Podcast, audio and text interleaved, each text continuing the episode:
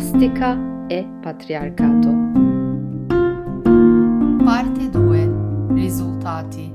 Episodio 6. Plastica. Un'altra frontiera di guerra alla terra. Ciao a tutte, io sono Virginia Elena Patrone e questo è il podcast Plastica Patriarcato. Dichiarare guerra alla Terra, alla Dea, è stato un passo fondamentale per far sì che il patriarcato si espandesse e si stabilisse come forma dominante nella società e nella mente delle persone. E la plastica può, come vedremo nei capitoli che seguono, essere considerata come uno dei risultati del patriarcato e allo stesso tempo una forma diversa, indiretta, di guerra alla terra. La plastica è diventata uno dei principali materiali della nostra epoca perché ancora siamo radicati a una serie di valori che derivano dall'esaltare la razionalità dell'uomo, a vedere nella natura un'entità di serie B da sfruttare e punire. Qualcosa di poca importanza. Tutti i tipi di plastica sono stati inventati da uomini, in primis perché è chiaro che in una società fortemente sessista e punitiva per il genere femminile, solo agli uomini era concesso di studiare e solo loro potevano essere considerati intelligenti. Ma è soprattutto in una società di consumismo e capitalismo avanzato che la plastica è riuscita a diventare il simbolo dello spirito del tempo, ha invaso le nostre vite quotidiane in tutti gli ambiti fondamentali. Il capitalismo sussiste solo come frutto diretto del patriarcato. È naturale però che quello che facciamo all'ambiente si ritorca contro di noi. La microplastica arriva ovunque, è entrata a far parte della nostra catena alimentare e addirittura ci sono delle ricerche che hanno provato che si trovi persino nell'aria che respiriamo. Cosa possiamo fare a riguardo? Quali soluzioni abbiamo? In questo podcast sostengo l'idea che l'inquinamento sia il frutto di un certo tipo di società e di un certo approccio alla vita. Se cerchiamo per il problema ambientale una soluzione profonda, dobbiamo accettare l'idea che esistano approcci diversi, come l'idea che si possa avere una visione olistica delle cose, di tutto quello che si fa e cercare di tendere sempre al bene comune, qualcosa che abbracci l'esistenza in modo completo.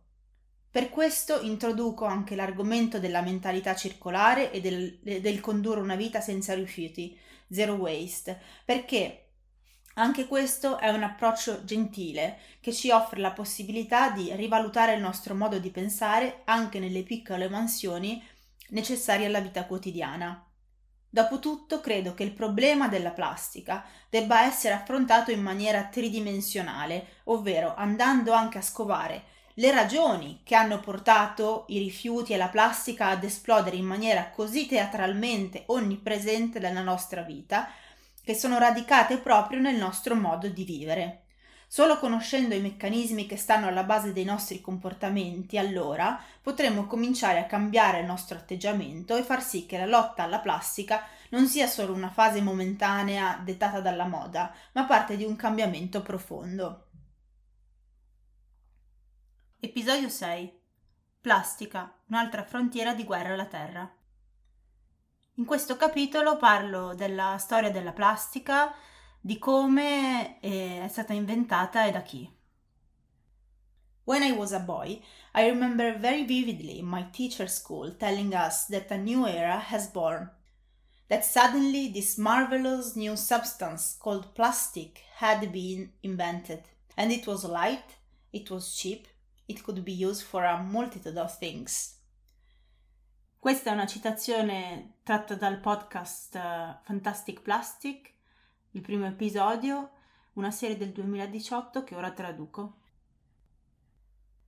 Quando ero un ragazzo mi ricordo benissimo quando il nostro insegnante eh, ci disse che era nata una nuova era, che in, in maniera improvvisa una sostanza meravigliosa chiamata plastica era stata inventata, che era, era leggera, che era me- poco costosa e che poteva essere usata per un'incredibile quantità di, di cose.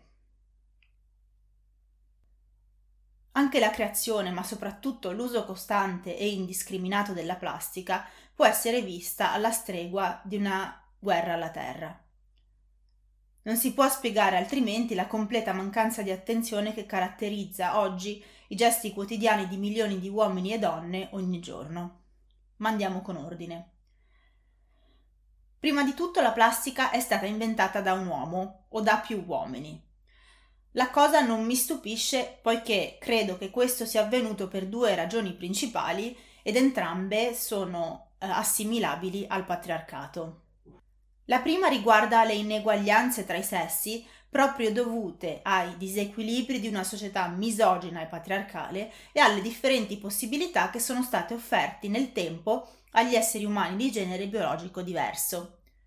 Le donne per centinaia di anni sono state considerate esseri inferiori agli uomini, la cui capacità di ragionamento e la cui intelligenza erano ritenute inferiori rispetto a quelle dell'uomo e per questo alla stragrande maggioranza di donne non veniva offerta, ad esempio, l'opportunità di studiare o di leggere e neppure di avere una stanza per loro stesse dove portare avanti i loro progetti, proprio come denuncia Virginia Woolf nel suo saggio del 1929.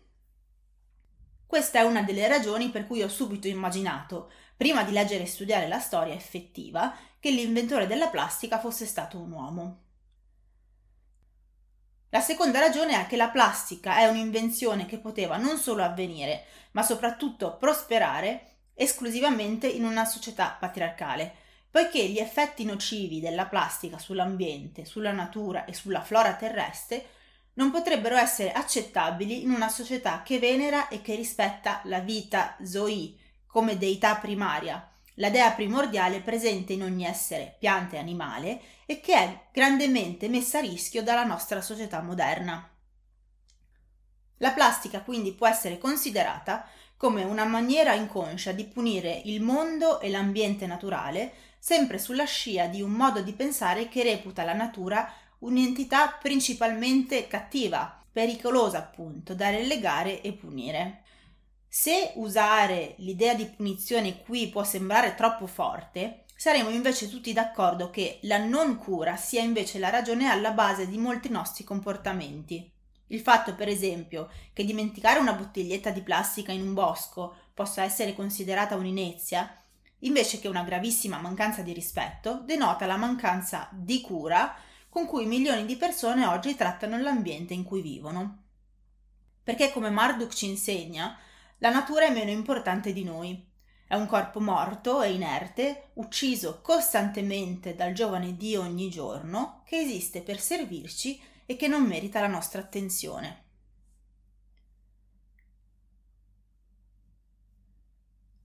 Per quanto riguarda le invenzioni, facendo ricerche su questo tema ho trovato che le donne in passato, pur essendo nella maggior parte dei casi confinate alla cura della casa, della famiglia e dei figli o in cucina, hanno fatto delle invenzioni proprio a scopo di migliorare la loro vita quotidiana, invenzioni che ancora oggi usiamo. Una di queste è la birra. La storica e autrice eh, Jane Payton ha spiegato che appunto l'invenzione della birra si deve a una donna della ra- regione della Mesopotamia e data circa 7000 anni. Altre delle invenzioni invece più recenti fatte da donne sono la lavastoviglie, ideata da Josephine Conran nel 1887. Il riscaldamento dell'auto, inventato da Margaret A. Wilcott nel 1883. La macchina per il gelato, fatta da Nancy Johnson nel 1843. E poi ancora, la prima casa a energia solare, 1947, invenzione di Maria Talkers. La siringa medica utilizzabile con una sola mano, 1899, invenzione di Letizia Gear.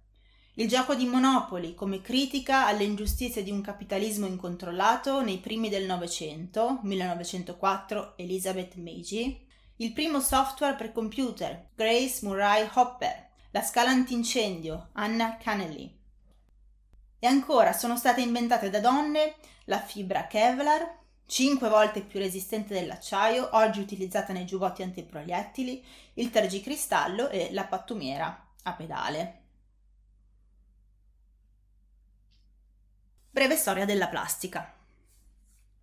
Per vedere la nascita di questo primo materiale di sintesi dobbiamo andare indietro nel tempo di circa 160 anni.